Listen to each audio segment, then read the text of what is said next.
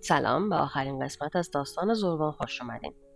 قبل از اینکه بریم سراغ خود داستان می‌خوام یکی دیگه از فرضیات شکلی زبان رو براتون بگم که بیشتر با صدا و آوا سر و کار داره و بهش میگن نامآوا یا کلمه انگلیسیش که میشه اونومتوپیه خب حالا طبق این فرضیه زبان بشری زاییده صداهای طبیعی بود. مثلا صدای چک بارون باعث شد این کلمه شکل بگیره یا مثلا شور شور و ولی خب این فرضیه در مورد کلمات انتظایی مثل عشق خوشحالی یا دوستی هیچ توضیحی نداره که ارائه بکنه. یعنی که هرچند باید این نگاه رو موثر دونست نمیشه اون رو به شکل یک نظریه کامل قبول کرد. تازه به غیر از مثال های انتظایی کلماتی هم تو همه زبان ها هستن که نقش دوگانه معنایی دارن. یعنی یه معنای ظاهری و طبیعی و مادی دارن و یه مفهوم غیر مادی رو هم یدک می‌کشن. یکی از همین کلمات همین کلمه دارکه که از, از قسمت قبل باهاش کار داشتیم. معنی مادی و جسمی این کلمه به فقدان نور اشاره می‌کنه. پس می‌تونه به معنی تاریکی باشه. به همین منوال به رنگ تیره مثلا پوست سبزه یا گندمی اشاره بکنه. رنگ سیاه برای توصیف موارد فیزیکی هم تو همین دست است. ولی این کلمه بار معنایی انتظایی یا غیر مادی هم داره و از امور پنهانی و مبهم تا حالت اندوهناک و عبوس رو هم می‌تونه منتقل بکنه.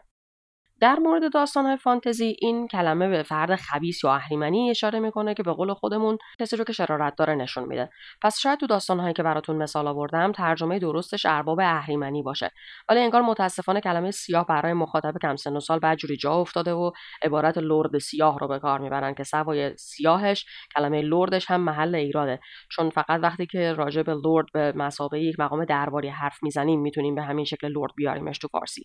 وگرنه به معنای ارباب و سرور و سالاره که خب حالا فعلا ازش میگذریم.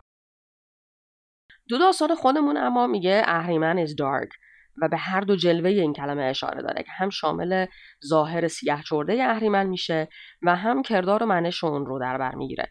پس باید گفت که اهریمن پلید است و هرچه می‌سازد تباه. Unlike him Mazda is light. برخلاف او مزدا نورانی است. این لایت رو نمی‌تونم بگم روشن. چراغ نیست که آخه.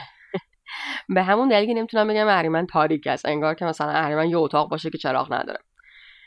And his creations are fair to be looked upon و آفریده های او his creations رو بیام بگم آفریده های او خوشمنظرن.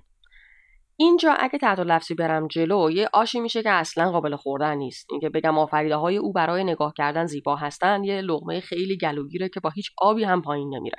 اینجاست که باید مترم رو عوض کنم و مفهوم جمله رو منتقل کنم. کلا می‌خواد بگه که این آفریده ها قشنگ هستن. فر به معنی زیباست. حالا یه چیزی که زیبا باشه منظرش هم خوبه دیگه. توجه دارین که کلمه منظره با نظاره کردن هم خانواده است. پس اصلا می‌تونم اینها رو ترکیب بکنم با هم و بگم کلا خوش منظر whatever Mazda makes اهریمن tries to destroy. هرچه مزدا میآفریند اهریمن به ویرانی آن میکوشد. به نظرم مشکلی نداره. بعدش هم میگه که or at least manipulates out of his jealousy. که عبارت out of something حالا اینجا out of his jealousy میشه به دلیل چیزی. پس باید بگیم که دست کم از سر حسادت به بیراهه می‌کشد. این manipulate اینجا یعنی دستکاری کردن. ولی خب داریم راجع به پلیدترین موجود اسطوره‌ای حرف می‌زنیم. پس وقتی دستش به چیزی بخوره تغییر مثبت که ایجاد نمی‌کنه. خرابش می‌کنه به بیراهه می‌کشه به سمت کجی و کاستی و تباهی میبرتش. پاراگراف آخر It's a long battle. که روشنه و میگه نوردی طولانی است sometimes won and sometimes lost گاه با پیروزی و گاه با شکست قرین می شود حواسمون باشه نگیم برد و پاختا اون مال مسابقه فوتباله نه نبرد کیهانی بین خیر و شر. But it has been predicted that اما چنین پیشگویی شده یا پیشگویی کردن که the final victory پیروزی نهایی یا پیروزی آخرین at the end of the world در پایان جهان belongs to light and the light bearers. به نور و حاملان نور تعلق دارد. توی این جمله به جای اما میشه از لیکن هم استفاده کرد. حالا هوای قدیمی تری به متنمون میده. حالا می‌دونم لیکن عربیه ولی خب اما هم عربیه. فقط حواسمون باشه که بین پیشگویی و پیشبینی هم فرق هست. فکر کنم دیگه اینو خودتون می‌دونید که اولی حالت قطعیت و آینده آینده رو دونستن میده ولی دومی فقط یه حدسه که احتمال خیلی زیاد محقق میشه. حالا دقت کردین که جمله در مورد آینده است ولی انگلیسیش کلا داره از زبان حال استفاده می‌کنه؟ این رو همینجا نگه دارید تا بعدا براتون توضیح بدم.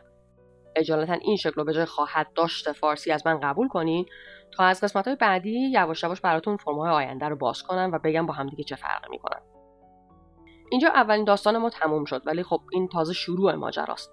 تو داستان بعدی می‌خوایم ببینیم که این جناب اهریمن که حالا شده سرور و سالار دنیا چه کار می‌کنه و چه بلایی به سر دنیا میاره. اگه دوست دارین از وضعیت گیتی در ابتدای خلقت آگاه بشین و راجع به شیوه های بیان زمان آینده هم اطلاعات بگیرین قسمت بعدی رو دنبال کنید تا اپیزود بعدی خدا یار و نگهدار.